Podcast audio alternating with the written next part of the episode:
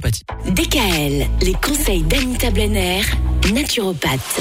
Anita, aujourd'hui on va chercher à savoir comment il faut s'alimenter lorsqu'on a déclaré le Covid. Alors, on va penser tout de suite à la vitamine C à raison de 500 mg par jour, ce qui correspond à, tenez-vous bien, deux oranges, plus de kiwi, plus un poivron rouge, plus sept choux de Bruxelles. Mais pas tout en même temps. Bah, pourquoi pas Tu fais une soupe. Bon, perso, je ne mange pas cela tous les jours, donc il faut penser à la supplémentation.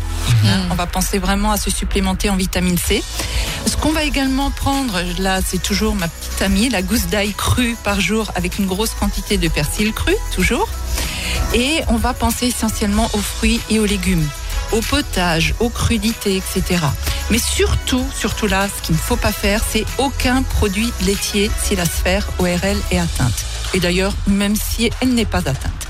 J'en ai parlé lors euh, de la thématique des produits laitiers. La caséine, qui est la protéine du lait de vache, est une véritable colle qui va donc littéralement se coller à nos muqueuses.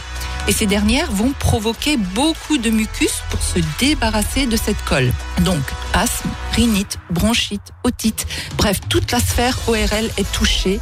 Quand elle est atteinte, on ne prend surtout pas de produits laitiers animaux. Évitez les sucres, mais le miel, c'est ok, ça passe encore. Évitez les plats transformés et privilégiez les tisanes de thym avec du gingembre frais, du citron. Toujours avec du miel de thym, c'est encore mieux. Pensez à boire beaucoup, beaucoup, beaucoup. Et par contre, si l'on n'a pas faim, on ne mange pas. Bien souvent, l'appétit n'est pas là. Et c'est notre corps qui refuse toute toxine supplémentaire, car quand on tombe malade, bah, c'est qu'un certain seuil de toxémie a été dépassé. Donc on ne surcharge pas inutilement notre corps, on l'écoute. C'est une chose qu'on a vraiment tendance à occulter et c'est fort dommage. hein. Donc si on n'a pas faim, on ne mange pas.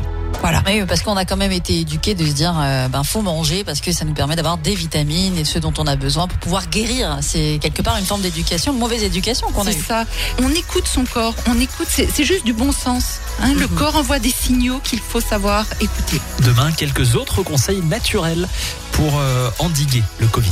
DKL, retrouvez l'ensemble des conseils de DKL sur notre site internet et l'ensemble des plateformes de podcast.